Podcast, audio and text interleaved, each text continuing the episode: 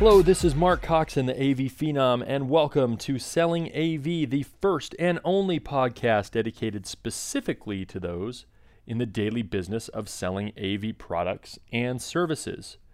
Before we get into today's topic, let's talk a little bit about Ingram Micro. Ingram Micro is a value added distributor of AV products. If you're an integrator, you should learn more about Ingram Micro by going to ingrammicro.com. All right, with that, today's topic one at a time. Last week we talked about objections and the four main objections being money, product, time, and you. And the importance of knowing which objection you needed to be tackling in order to make a sale. So, the second rule behind objections is that you can only tackle one of them at a time. Objections are not like a group fight in a Bruce Lee movie where you can jump up and split kick two of them at once. It's a bad idea.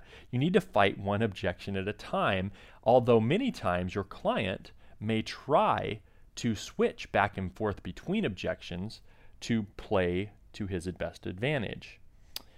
Let me give you an example. So, you've sat in front of a client, you've done a needs analysis, as you've gone through that needs analysis, you've decided what needs to go into a system. You've determined all those things based on what the client wants to do. You come back and you present your system and you give a price. At that point, the client says, Well, what if, oh, that price is a little high? Maybe I'll buy this other product instead. Well, what they've done is they've just switched from a pricing objection back to a product objection. Now, if you've done your job to clearly define the needs, the product should be set at this point. However, they're trying to flip back and forth in order to get you to sell apples for the price of oranges. I had a great rep for Control 4 in Arizona. His name was Randy Newkirk, and I'm going to compliment him, so I hope hopefully he doesn't uh, take objection to me mentioning him in this podcast without his permission ahead of time. However, he did this beautifully in a meeting seven years ago that I saw, and it stuck with me ever since. We were a small residential dealer. We had used Elan systems for a long time to do home control, and we were looking for a new option. Control 4 was one of those options, and we were also looking at Savant, a product that is similar in some respects but different in many others. We had decided that Control 4 was the best product for our business based on the type of homes that we did, based on the type of clientele that we had, and based on the skill set of our technicians and the learning curve of getting things up and running. That was all set. Randy came in and we were talking about outfitting our showroom. Control 4 had a requirement that you bought a certain amount of equipment to put in your building. Well, when we got to that discussion, the amount of money that they wanted us to spend, or they wanted our operations manager to spend on Control 4, was outside what his comfort zone was. So, when Randy asked for the demo order, he said, Ooh, wait a second.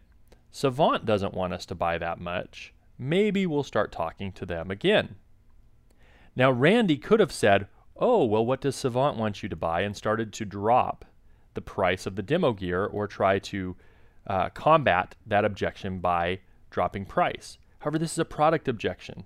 He didn't want to go back and forth with Dean between a product objection and a price objection. So, what he did, he took it off the table. It was beautiful because what he said to Dean was Savant, wait a second. If you haven't decided that we're the right product to have on the wall, then we're having the wrong conversation.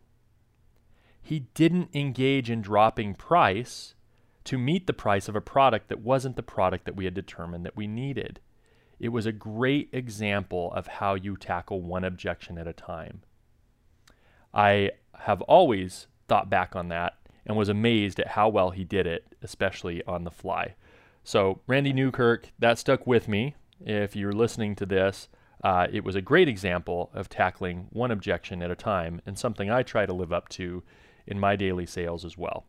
So, for those of you listening with objections, yes, it's important to categorize the objection, and then it's important to qualify it to make it sure it's the right one. But it's equally important to not let clients flip flop back and forth between them. This is Mark Coxon with Selling AV, your five minute sales manager, and you're welcome.